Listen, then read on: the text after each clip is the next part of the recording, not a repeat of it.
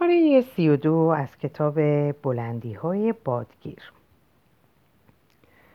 روزهایی که موقع غروب آفتاب هوا خوش و خوب بود، هیرسن به دنبال گردش و شکار خود میرفت و کاترین خمیازه میکشید و ناله سر میداد و مرا مجبور میکرد با او صحبت کنم تا سرگرم شود و به محض اینکه میخواستم به صحبت آغاز کنم از جای بر میخواست و به حیاط و از آنجا به باغ میگریخت و دست آخر نیز گریه سر میداد و از زندگی اظهار ملالت و خستگی میکرد. پیوسته شکایت داشت از اینکه زندگیش بی‌حاصل و خسته کننده شده است. آقای هیتکلیف که روز به روز از دیدار و مصاحبت اهل خانه بیزارتر میشد، تقریباً هیرتن را از عمارت ترد کرده بود و بدون اجازه نشستن در اتاق پذیرایی نمیداد. در اوایل ماه مارس اتفاقی افتاد که پسرک مجبور شد چند روز پی در پی در آشپزخانه بماند. یک روز که روی تپه‌ها به شکار رفته بود، تفنگش ترکید و تکه آهنی بازویش را به شدت مجروح کرد و قبل از اینکه بتواند خود را به خانه برساند، از بازویش خون زیادی رفت. نتیجه این شد که مجبور به استراحت و آرام گرفتن در کنار بخاری آشپزخانه گردید تا زمانی که حالش بهتر شود و بتواند از بستر برخیزد. این پیش آمد برای کاترین بسیار مناسب بود، زیرا می توانست هیرسن را در خانه نگه دارد. می از ماندن در اتاق بیش از پیش اظهار بیزاری می کرد و پیوسته مرا وادار می ساخت به هوای انجام کاری به آشپزخانه بروم تا خودش نیز بتواند دنبالم بیاید. روز عید پاک بود که جوزف چند دست گاو به بازار دهکده برد. بعد از ظهر در آشپزخانه مشغول شستن لباس بودم. هیرتن به عادت معهود و عبوس و ترشرو در صندلی کنار بخاری نشسته بود. کاترین نیز برای اینکه خود را سرگرم کند روی شیشه‌های پنجره نقش و نگار می‌کشید و هر چند لحظه آوازی سر می‌داد. با خودش صحبت می‌کرد و یا اینکه نگاه‌هایی حاکی از افسردگی و بی‌صبری به جانب پسردایی‌اش می‌انداخت. ولی پسردایی بدون آنکه بدان نگاه‌ها توجه کند، همانطور پیپش را دود می‌کرد و خیره به آتش بخاری می‌نگریست. پس از چند لحظه کاترین از جا برخاست و به طرف بخاری رفت. من به عمل وی توجهی نکردم، ولی یک دفعه شنیدم که با هیرتن به صحبت پرداخت و گفت: هیرتن، من فهمیدم که دلت می‌خواهد و خوشحالم که تو پسردایی من باشی. حالا دست از این خشونت و بی‌لطفی بردار. هیرتن جوابی نداد. کاترین بار دیگر گفت: هیرتن، آیا میشنوی چه میگویم؟ هیرتن با خشونتی بیش از حد غرشی کرد و گفت: برو گم شو. آنگاه کاترین گفت: بگذار آن پیپ را از دهانت در بیاورم. و در همان حال آهسته و محتاطانه دستش را جلو برد و پیپ را از دهان وی بیرون کشید. قبل از آنکه هیرتن بتواند از این کار ممانعت کند، پیپ شکسته بود و در درون آتش شعله می‌کشید. وی فحشی نثار کاترین کرد و پیپ دیگری در دست گرفت. کاترین فریاد کشید و گفت: صبر کن، تو باید به صحبت‌های من گوش کنی. وقتی دود پیپ به صورت من می‌خوره نمی‌تونم حرفمو بزنم. هیرتن بار دیگه از روی خشم جواب داد: برو به جهنم و گورتو گم کن، بذار آسوده باشم. کاترین مصرانه به صحبتش ادامه داد: نه، من دست از سرت بر نمیدارم. نمیدونم چی کار باید بکنم تا تو رو سر حرف بیارم. تو هم که روی دنده لج افتادی و نمیخوای به حرفای من گوش بدی. وقتی من تو رو احمق خطاب میکنم هیچ گونه قصد و غرضی ندارم و منظورم تحقیر تو نیست. هیرتن، تو باید متوجه منظور من شده باشی. تو پسردایی من هستی و من متعلق به تو هستم. هیرتن در جواب گفت: من با تو هیچ کاری ندارم و از غرور بیجا و حق بازیات نیز بیزارم. من حاضرم به جهنم برم و دیگه به تو روی نیارم. زود باش، همین الان از پیش من دور شو. کاترین اخماش در هم رفت. از جا بلند شد و به طرف درگاه پنجره رفت. از شدت ناراحتی لباشو گاز می‌گرفت و برای اینکه جلوی گریه خودشو بگیره آوازی زمزمه کرد. در اینجا من پادرمیونی کردم و گفتم: آقای هیرتن، شما باید با دختر عمه خود آشتی کنید و با وی دوست شوید. حالا که از رفتار گذشته خودش متنبه شده و شما هم باید دست از قهر و کینه خود بردارید. این کار خیلی به نفع شماست. اگه با اون دوست و مصاحب شوید کاملا تغییر می‌یابید و مرد دیگه‌ای خواهید شد. با عصبانیت در جوابم گفت: مصاحب او؟ وقتی اون از من نفرت داره و منو حتی برای پاک کردن کفشاش نیز شایسته نمیدونه؟ نه، حتی اگه مصاحبت با وی منو تا مرتبه شاهی هم بالا ببره، بار دیگه تن به بار تحقیر و خاری نمیدم و دست دوستی به طرف وی دراز نمی کنم. کاترین که بیش از این نمیتونست غم و اندوه خود رو پنهان کنه، گریه کنان گفت: این من نیستم که از تو نفرت دارم، بلکه تو هستی که از من نفرت داری. همونقدر که آقای هیتکلیف از من متنفره، تو هم از من بیزاری، شایدم بیشتر. هیرتن در جوابش گفت: تو دروغگو بدجنسی بیش نیستی. اگه اینطوره که تو میگی، پس به چه علت من 10 بار به خاطر طرفداری از تو اونو عصبانی کردم و از خود رنجوندمش، اونم موقعی که تو منو ریشخند و تحقیر میکردی. حالا هم به تو میگم، اگه بخوای منو اذیت کنی و سر به سرم بذاری، میرم شکایت تو با آقای هیتکلیف میکنم و به اون میگم که تو نمیذاری تو آشپزخونه به حال خودم راحت بشینم. کاترین اشکاشو پاک کرد و گفت: من به هیچ وجه نمیدونستم تو از من طرفداری میکردی. در اون موقع من اونقدر آزار میدیدم که نمیتونستم باور کنم کسی هم تو این دنیا دلش به حال من میسوزه. ولی حالا که متوجه حقیقت شدم از تو تشکر میکنم و خواهش دارم منو ببخشی. راستی از دست من دیگه چی برمیاد؟ چی کار باید بکنم تا تو با من آشتی کنی؟ آنگاه کاترین اندکی جلوتر رفت و دستش رو به عنوان آشتی پیش برد. رنگ رخسار هیرتن چون ابری طوفان‌زا سیاه و تیره شده بود. مشتاش رو همچنان گره کرده و نگاهش رو به زمین دوخته بود و نمیخواست دست از سماجت عجیب خود برداره. کاترین از روی شعور و غریزه باید حدس میزد که محرک هیرتن در اون سماجت و یک دندگی عجیب بی‌عاطفگی وی بود، نه اون که واقعاً به آشتی کردن میلی نداشته باشه. چند لحظه به حالت تردید صبر کرد و سپس خم شد و گونه هیرتن رو بوسید. دخترک شیطون که تصور میکرد من اونو نمیبینم، باز به طرف درگاه پنجره برگشت و اونگاه در حالی که به طور تصنعی ظاهری موقر به خود گرفته بود نشست. با نگاهی حاکی از ملامت و سرزنش وی رو نگریستم و سرم رو تکون دادم. رنگش سرخ شد و با لحنی آهسته گفت: پس خوب بود چیکار میکردم؟ اون حاضر نشد با من دست بده و یا به صورتم نگاه کنه. باید به هر ترتیبی شده به اون بفهمونم که از وی خوشم میاد و میل دارم با اون آشتی کنم و دوستش باشم. نمیدونم آیا بوسه کاترین هیرتن رو متوجه نیت خوب و صمیمانه وی کرد یا نه، ولی پس از اون میکوشید تا صورتش دیده نشه و همونطور سرشو پایین انداخته بود و وقتی هم پس از چند دقیقه حاضر شد سرشو بالا کنه، خودش هم نمیدونست به کدوم طرف بنگره. کاترین با دقت و ظرافت مخصوصی یه جلد کتاب زیبا رو در کاغذ سفیدی پیچید و دور اون رو نیز روبانی بست و روی اون نوشت: تقدیم به آقای هیرتن ارنشا. و آنگاه از من درخواست کرد به عنوان فرستاده وی هدیه رو به حضور پسرداییش ببرم و ضمناً پیغامی هم بدین مظنون فرستاد. از قول من به اون بگو اگه کتابو بپذیره بلا فاصله شروع به تدریس و آموختن وی خواهم کرد، ولی در صورتی که از پذیرفتن اون امتناع بورزه به اتاق خودم میرم و دیگه اونو دردسر نخواهم داد. هدیه کاترین رو به نزد هیرتن بردم و پیغام وی رو نیز ابلاغ کردم. ولی ضمناً از یک دندگی وی نگران بودم و میترسیدم باز حاضر به آشتی نشه. هیرتن همونطور دستاشو گره کرده بود و حاضر نمیشد انگشتاش رو باز کنه و کتابو بگیره. لذا کتابو روی زانواش گذاشتم، ولی هیرتن اونو مثل بار اول بر زمین پرت نکرد. من باز به سر کار خود برگشتم. کاترین دستها و سرش رو روی میز نهاده بود و انتظار نتیجه رو میکشید.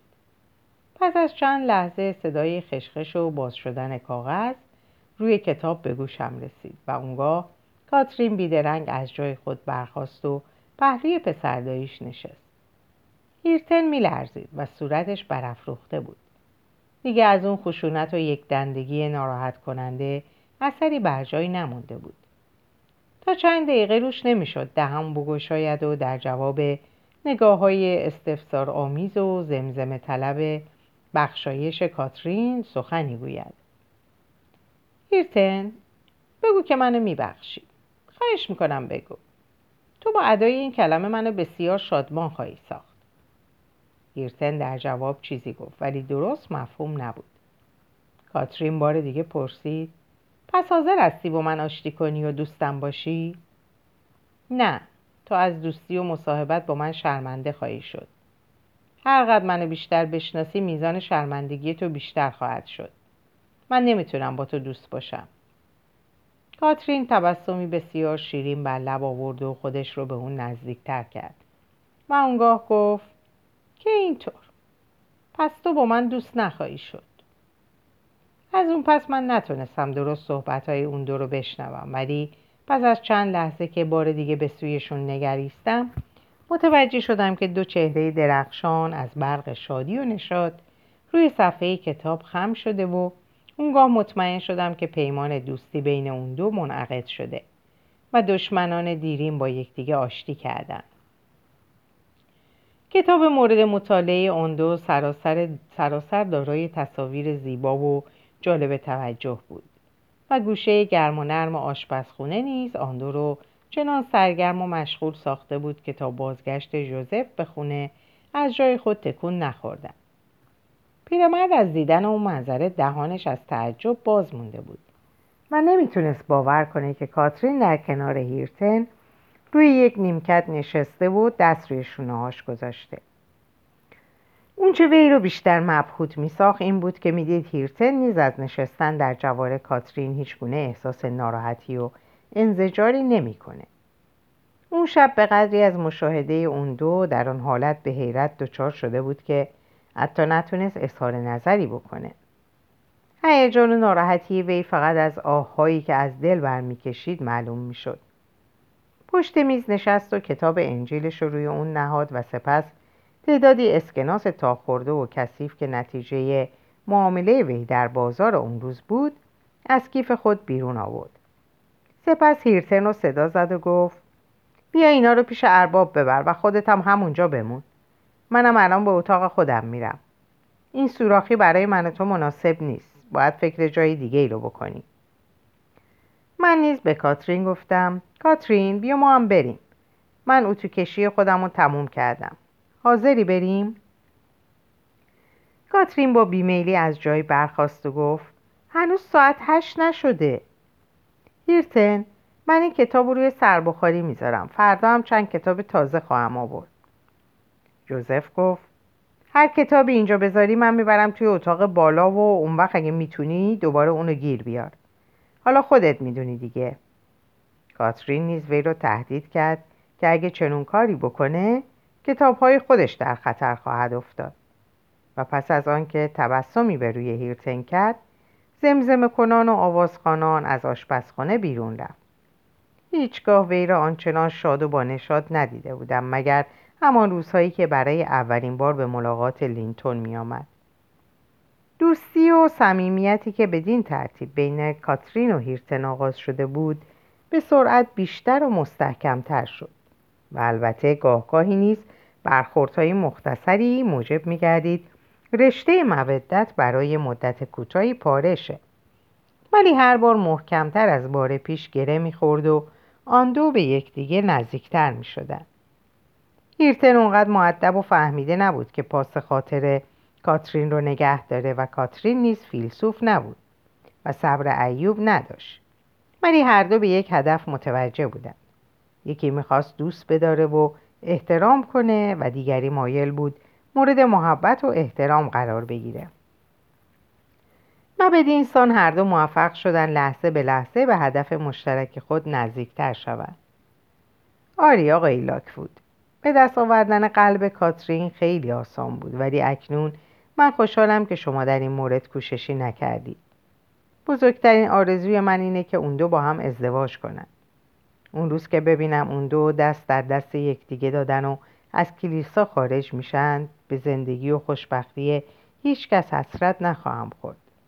زیرا در اون صورت در تمام انگلستان هیچ زنی رو خوشبخت‌تر از خود نخواهم شناخت. فردای روز عید پاک، هیرتن چون هنوز حالش کاملا خوب نشده بود و نمیتونست به کارهای معمولی روزانه خود بپردازه، در منزل موند. من خیلی زود متوجه شدم که بیش از اون نخواهم توانست کاترین رو نزد خود نگه دارم. صبح قبل از من از اتاق خارج شد و به باغ رفت. هیرتن نیز در اون موقع در باغ بود و به باغچه ها رسیدگی میکرد. ساعتی بعد که رفتم اونا رو برای خوردن صبحونه خبر کنم، متوجه شدم کاترین به سرداریش رو وادار کرده تکه بزرگی از باغچه را از بوته‌های خار توت کاملا پاک و هموار کنه. و وقتی به نزدیکشون رسیدم دریافتم که با یکدیگه مشغول صحبت درباره آوردن بوته‌های گل و گیاه از گرینچ هستند. من از تاراجی که به دست آن دو در اون مدت نیم ساعت در باغچه صورت گرفته بود به وحشت افتادم. اون بوته‌های خارتوت و درختان انگور مجاور اون بسیار مورد علاقه و توجه جوزف بود. مکاسری نیز میلش کشیده بود درست در وسط اونها باغچه گل ترتیب بده. به اونا گفتم این چه کاری بود کردی؟ جوزف همه رو به ارباب نشون میده و اون وقت برای این عمل خود چه عذر و بهانه‌ای خواهید آورد؟ حتما سر این موضوع جار و جنجالی به راه خواهد افتاد. باور نداری؟ خیلی خوب، صبر کنید تا ببینید چی پیش میاد. آقای هیرتن، گمان میکنم دیوونه شدید. راستی چرا حرف اونو گوش دادید و این کارو کردید؟ هیرتن که از عمل خود ناراحت و متحیر شده بود جواب داد: من فراموش کرده بودم اون بوته ها به جوزف تعلق داره، اما خودم به اون خواهم گفت که من چنین کاری کردم.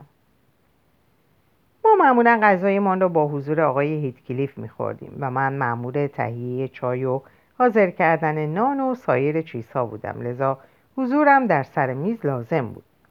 کاترین معمولا هنگام صرف صبحانه پهلوی من مینشست، ولی آن روز صبح از هیرتن دور نمیشد و من متوجه شدم که وی نمیتواند در نشان دادن میزان دوستی و علاقه خود به هیرتن جانب احتیاط را نگه دارد.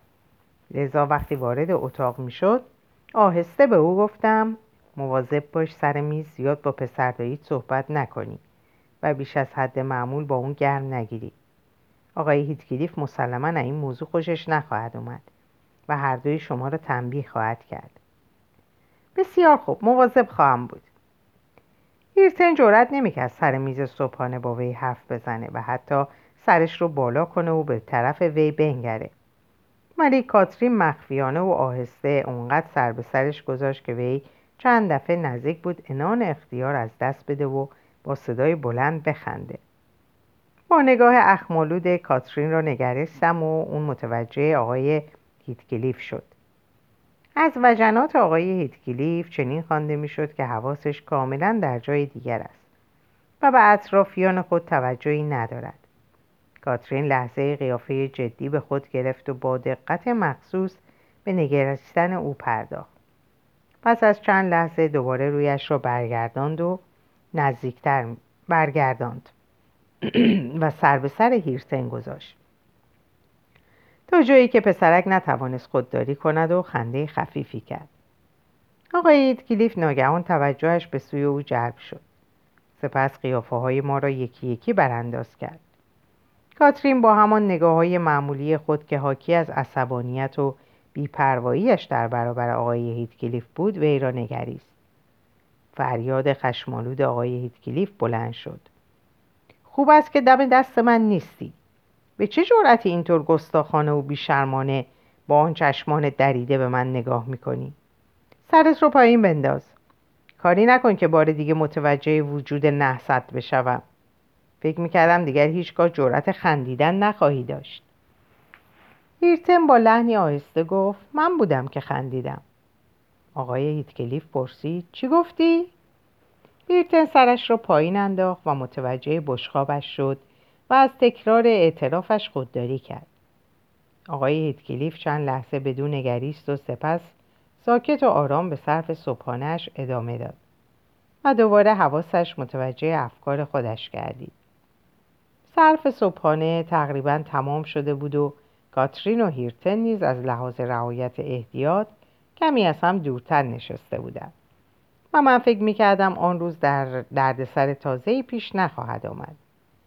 ولی در همان لحظه جوزف در آستانه‌ای در نمودار شد و از لب‌های لرزان و چشمان برافروخته‌اش معلوم شد که موضوع دستاندازی به بوته‌های عزیزش را کشف کرده.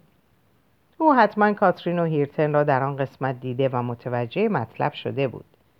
در حالی که چانه‌اش مثل گاوی که مشغول نشخوار باشد تکان می‌خورد، با وضعی که سخنانش مفهوم نمی‌شد گفت: ارباب حقوق منو بدین. من باید اینجا برم. من خیال داشتم جایی که 60 سال خدمت کردم اونقدر بمونم که بمیرم. حالا دیگه بیش از این نمیتونم طاقت بیارم. اول که آشپزخونه رو از دست من گرفتن و گفتن خودشون میخوان اونجا باشن، برای من خیلی مشکل بود به این کار رضایت بدم. اما بالاخره راضی شدم. حالا دیگه این دختره میخواد باغچه رو هم از من بگیره. ارباب باور کنین این کارو دیگه نمیتونم تحمل کنم. من آخر عمری حوصله این برای بچه‌ها و اذیتاشون رو ندارم. آقای هیتکلیف با عصبانیت صحبت اونو قطع کرد و گفت: احمق، چرا انقدر پرحرفی میکنی؟ زودتر بگو ببینم چه چیز موجب ناراحتی تو شده. من به دعوای بین تو و نلی دخالت نمیکنم. اون اگر تو رو در جازوقالی هم بندازه به من ربطی نداره. جوزف در جواب گفت: موضوع نلی نیست. اون تقصیری نداره.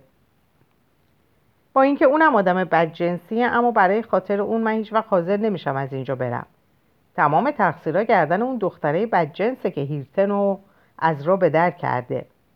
این پسره نمک نشناس تمام خدمتایی که براش کردم و فراموش کرده و باغچه منو که با اون همه خون و دل درست کرده بودم خراب کرده و بوته‌ها رو از جاش درآورده. در اینجا جوزف به ناله و زاری افتاد. آقای هیتکلیف پرسید: آیا این پیرمرد دیوونه شده؟ هیرتن، اون از دست تو شکایت داره؟ هیرتن جواب داد: من یکی دو تا از بوته‌های خار توت اونو از جا درآوردم، ولی اونا رو دوباره سر جاشون میکارم. آقای هیتکلیف پرسید: چرا اون بوته‌ها رو از جاشون درآوردی؟ در این موقع کاترین پادرمیونی کرد و گفت: ما میخواستیم به جای اون بوته‌ها گل بکاریم. تمام تقصیرها متوجه منه. زیرا من هیرتن رو وادار کردم اون بوته‌ها رو بکنه.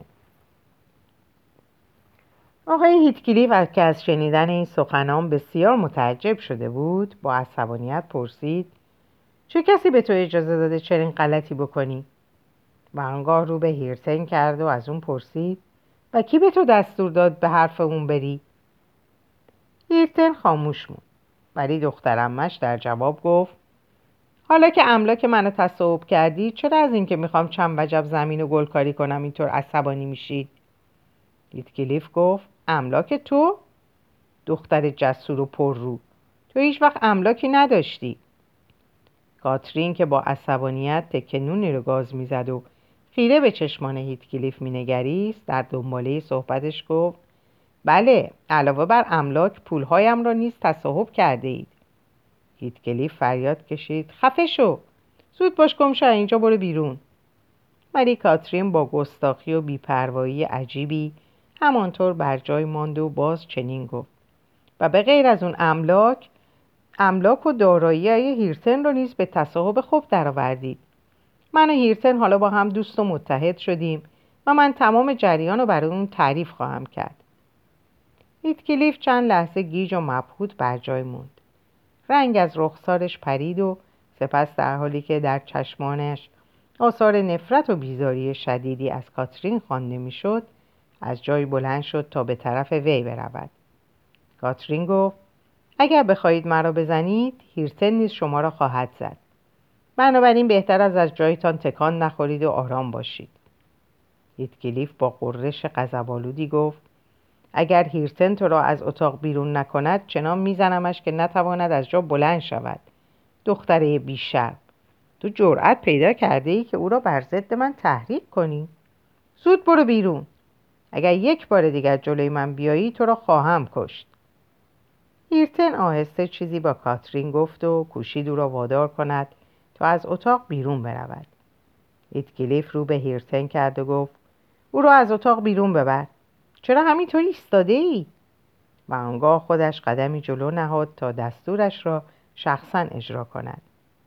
کاترین به او گفت ای مرد شریر و بدجنس، هیرتن دیگر دستورات تو را اطاعت نخواهد کرد. او به زودی متوجه حقایق می شود و مانند من از تو متنفر خواهد شد. هیرتن با لحن سرزنش‌باری به کاترین گفت هیس، ساکت باش. من حاضر نیستم تو با او اینطور صحبت کنی. جلوی زبانت را بگیر. کاترین گفت ولی تو نخواهی گذاشت او مرا بزند. هیرتن بار دیگر با اصرار گفت پس بیا بریم. ولی دیگر دیر شده بود، زیرا هیتکلیف چنگ انداخت و موهای کاترین را گرفت و آنگاه رو به هیرتن کرد و گفت حالا تو برو بیرون. سپس دوباره رو به کاترین کرد و گفت دختره هرزه و پر رو، این بار دیگر بیش از حد مرا عصبانی و ناراحت کرده ای. حالا کاری میکنم که برای همیشه از رفتارت پشیمان شوی. هیرتن میکوشید کاترین را از دست هیتکلیف نجات دهد و با التماس و خواهش از او درخواست میکرد این بار از تقصیر کاترین صرف نظر کند. چشمان سیاه هیتکلیف برقی زد و چنان به نظر میرسید که میخواهد دخترک را قطع کند. من همچنان مضطرب و دستپاچه شده بودم که از جایم برخاستم تا به کمک کاترین بشتابم، ولی در همان موقع هیتکلیف موهای کاترین را رها کرد و بازوی وی را گرفت و با دقت مخصوصی به صورتش خیره شد. آنگاه دستش را جلوی چشمان کاترین گرفت و لحظه ای سر خیش را برگرداند تا خونسردی و آرامش خود را باز یابد. سپس بار دیگر رو به کاترین کرد و با لحنی که معلوم بود می‌کوشد حتی المقدور آرام باشد گفت تو باید مواظب باشی هیچگاه کاری نکنی که خشم و غضب مرا برانگیزی، وگرنه یک روز ممکن است حقیقتاً تو را بکشم. حالا به همراه الندین برو و هر حرفی هم داری با او بزن.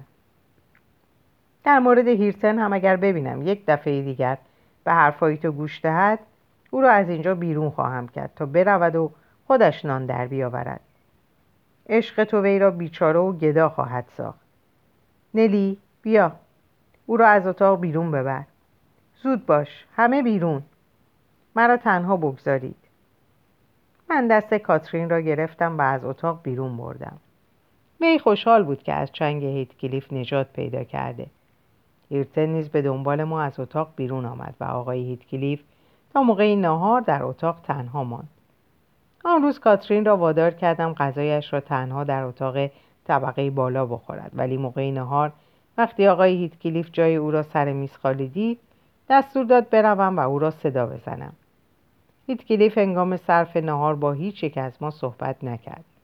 غذای مختصری خورد و بلافاصله پس از صرف غذا نیز از منزل بیرون رفت و اطلاع داد که تا شب باز نخواهد گشت. پس از آن کاترین و هیرتن غیبت هیتکلیف را مقتنم شمردند و کنار یکدیگر نشستند و مشغول صحبت شدند. من نیز برای انجام کارهایم به آشپزخانه رفتم. پس از چند دقیقه صدای اعتراض هیرتن نسبت به حرفای کاترین به گوشم رسید. چون دقت کردم متوجه شدم کاترین میخواست راجع به رفتار هیتکلیف نسبت به پدر هیرتن صحبت کند، ولی هیرتن حاضر نمیشد در آن باره چیزی بشنود. هیرتن میگفت حاضر نیست کوچکترین سخنی علیه هیتکلیف بشنود و در همه حال طرفدار وی و علاقه‌مند به او خواهد بود. میگفت ترجیح میدهد کاترین مثل سابق وی را تحقیر کند و خار بشمارد، ولی علیه هیتکلیف چیزی نگوید. کاترین از این بابت رنجیده خاطر و خشمگین شده بود، ولی هیرتن برای اینکه وی را آرام و متقاعد سازد از او پرسید اگر من راجع به پدرت بدگویی کنم آیا تو خوشت خواهد آمد؟ آیا تو اجازه میدهی من راجع به پدرت حرفای زشت و نامربوطی بزنم؟ آنگاه کاترین متوجه شد که بین هیرتن و هیتکلیف طی سالهای متمادی رشته علاقه‌ای محکم ایجاد شده. البته این علاقه فقط از طرف هیرتن بود و او هیتکلیف را چون پدر می‌دانست. از این رو کوشش برای برانگیختن وی علیه هیتکلیف به هیچ وجه منطقی و عاقلانه نبود. از آن پس رفتار کاترین در آن مورد تغییر یافت. دیگر هیچ گونه شکایت یا ابراز بیزاری و تنفر از هیتکلیف از وی دیده نشد. بعداً کاترین نزد من اعتراف کرد از کوششی که برای ایجاد کینه و عداوت بین هیرتن و هیتکلیف به خرج داده پشیمان و متاسف است. من مطمئنم وی در آن اعتراف صادق بود و از آن پس کوشش کرد چنان واقعی تکرار نشود. پس از آنکه آن اختلاف کوچک کاترین و هیرتن برطرف شد، دوباره با یکدیگر آشتی کردند و به کارهایشان سرگرم شدند. بدین معنی که کاترین نقش معلم دلسوزی را به خود گرفت و هیرتن نیز کوشید تا شاگرد علاقمند و دقیقی باشد. من هم پس از آنکه کارهایم را در آشپزخانه تمام کردم، نزد آنها رفتم و در گوشه‌ای نشستم. از دیدار آن دو در آن حالت چنان آرامش و رضایت خاطری در قلب خود احساس کردم که گذشت وقت فراموشم شد. می‌دانید که آنها تا اندازه‌ای در حکم فرزندان من محسوب می‌شوند، زیرا هر دو را از کوچکی بزرگ کردم. کاترین که تا بدین سن رسیده است، مونس و همدم دائمیم محسوب می‌شود و موجب افتخار من است. هیرتن را نیز با اینکه چندین سال پیش از من جدا کردند، ولی باز امیدوارم دوباره همان مهر و علاقه نخستین را نسبت به وی باز یابم. ذات و سرشت پاک و نجیب هیرتن و خونگرمی و هوشیاری وی خیلی زود ابرهای تیره جهل و حقارتی را که تا آن زمان زندگیش را فرا گرفته بود از میان برداشت. رفتار سرشار از صمیمیت و علاقمندی و دلسوزی کاترین نیز موجب میشد که وی بیشتر به کارش دلگرمی بیابد و با کوشش و جدیت فرصت از دست رفته را جبران کند. به تدریج که مغزش روشن‌تر میشد، چهرهش نیز بیشتر میشکفت و روشن‌تر میگردید و در وجناتش آثار هوشیاری و اصالت خانوادگی نمایان میشد. من نمیتوانستم باور کنم او همان پسری است که چند ماه پیش دیده بودم. همان موقعی که برای نخستین بار کاترین را دیده و وی را برای تماشای مناظر اطراف وادرینگ هایتس برده بود. ساعتی بعد غروب فرا رسید و هوا تاریک شد. آقای هیتکلیف نیز به خانه بازگشت. بدون خبر وارد شده و هر سه ما را در همان حال که نشسته بودیم قبل از اینکه متوجه ورود وی شویم دیده بود. با خود می‌اندیشیدم که از منظره کاترین و هیرتن در آن حال که پهلوی یکدیگر نشسته بودند و کتاب می‌خواندند، منظره‌ای بدی‌تر و جالب‌تر پیدا نخواهد شد. و رفتار آن دو در آن حالت به نظرم بسیار طبیعی و بدون کوچکترین زیانی جلوه می‌کرد. لذا با خود می‌گفتم به راستی بسیار شرم‌آور و ظالمانه خواهد بود اگر هیتکلیف بخواهد آنها را سرزنش کند و ناراحتشان سازد. شعله‌های سرخ رنگ آتش بخاری سرهای زیبای آن دو را که روی کتاب خم شده بود روشن می‌کرد و در چهره‌های آنان شوق و هیجان کودکی را جلوه‌گر می‌ساخت. با اینکه در آن موقع هیرتن 23 سال و کاترین 18 سال داشت، هر یک بسیار چیزهای تازه برای آموختن و احساس کردن داشتند. هر دو چون کودکان معصوم و چشم و گوش بسته‌ای بودند و جوانان بالغ و با تجربه به نظر نمی‌رسیدند. هر دو در یک لحظه چشمانشان را از کتاب برگرفتند و متوجه ورود آقای هیتکلیف شدند. گمان نمی‌کنم تاکنون متوجه شده باشید که تا چه اندازه چشمان آن دو به یکدیگر شباهت دارد. چشمانی که از کاترین ارنشنا یا کاترین محبوب هیتکلیف به دانهای به یادگار رسیده است. کاترین ما جز در چشمانش شباهت دیگری با مادرش ندارد، جز آنکه پیشانی بلند و پهن و پره‌های بینی او را تا اندازه‌ای چون مادرش متکبر و مغرور نشان می‌دهد. در مورد هیرتن شباهت خیلی بیشتر از آن است که تصور شود. چشمان و حالت قیافه وی کاملا شبیه عمه‌اش است. این شباهت همیشه به چشم می‌خورد، ولی در آن لحظه بسیار آشکارتر و واضح‌تر بود، زیرا نیروی فهم و شعور هیرتن از مدتی پیش فعالیت بیشتری یافته بود و آثار آن فعالیت در چهره وی نمودار شده و وی را بیش از پیش به عمه مرحومش شبیه ساخته بود. گمان می‌کنم همین شباهت موجب شد که آقای هیتکلیف خشم و ناراحتی خود را فراموش کند و از دیدن آن دو در آن حالت ابراز بیزاری و بی‌حوصلگی نکند. با حالتی که هیجان و برافروختگی وی را به طور عیان نمودار می‌ساخت به طرف بخاری رفت. ولی لحظه‌ای بعد آرامش خود را باز یافت و نگاهی به طرف هیرتن افکند و آنگاه کتاب را از دست وی گرفت و لحظه‌ای چند بدان نگریست. سپس آن را به دو پس داد بدون اینکه کوچکترین سخنی بر زبان آورد. فقط با دست اشاره کرد که کاترین از اتاق بیرون برود. هیرتن نیز بیدرنگ به دنبال کاترین از اتاق خارج شد. من هم میخواستم از آنجا بیرون بروم ولی آقای هیتکلیف دستور داد بمانم و پس از آنکه لحظه چند درباره آنچه دیده بود به فکر فرو رفت سر را بلند کرد و گفت پایان کار خیلی مسخره عذاب در آمد، اینطور نیست؟ آن همه تلاش ها و کوشش هایم اینگونه عبث و بی نتیجه شد. کلنگ و دیلم فراهم میکنم تا هر دو عمارت را ویران سازم و خود را آنچنان عادت میدهم که بتوانم چون هرکول نیرومند باشم و آنگاه که همه چیز آماده می شود و در اختیارم قرار می گیرد در میابم که حتی میل از بین بردن یک تکه سنگ از این دو عمارت در من نمانده است.